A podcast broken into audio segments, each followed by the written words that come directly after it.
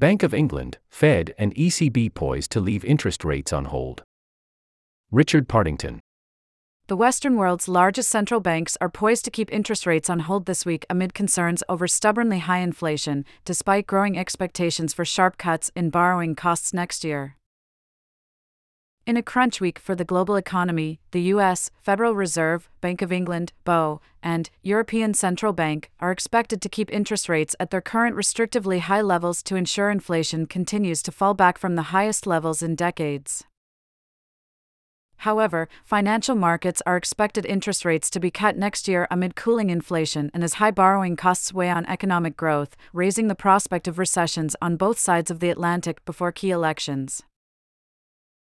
Their core message is likely to be similar. Good progress has been made towards reducing inflation, but they cannot afford to be complacent, said Raphael Olszyna-Marzys, an international economist at J. Safra Sarasin Sustainable Asset Management trading in financial markets reflects the probability of up to 1.4 percentage points of cuts by the Fed and the ECB by the end of 2024, according to the investment bank Nomura, while expectations have intensified for the BOE to cut rates by nearly 1 percentage point. Policymakers at Threadneedle Street have indicated UK interest rates will need to be kept at the current level of 5.25% for an extended period, in response to persistently high inflation in the UK, talking down the prospect of rate cuts anticipated by financial markets.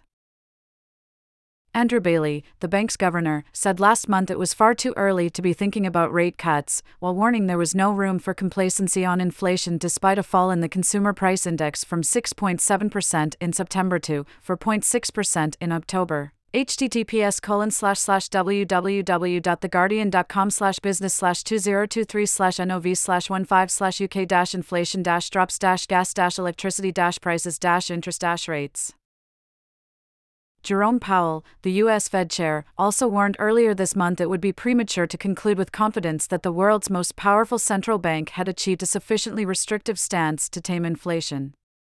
We are prepared to tighten policy further if it becomes appropriate to do so, he said. Figures from the U.S. labor market on Friday showed the world's largest economy added 199,000 jobs in November, up from 150,000 the previous month. Central bank bosses have been closely watching jobs market data for signs that wage growth is cooling to levels consistent with their 2% inflation targets.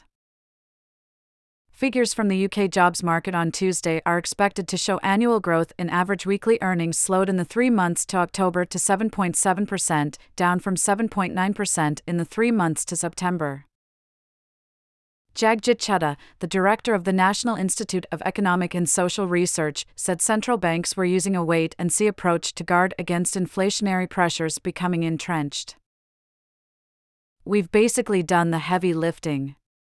Now it's a question of seeing how the economy responds to that as inflation pans out, he said. Sign up to business today. Get set for the working day, we'll point you to all the business news and analysis you need every morning.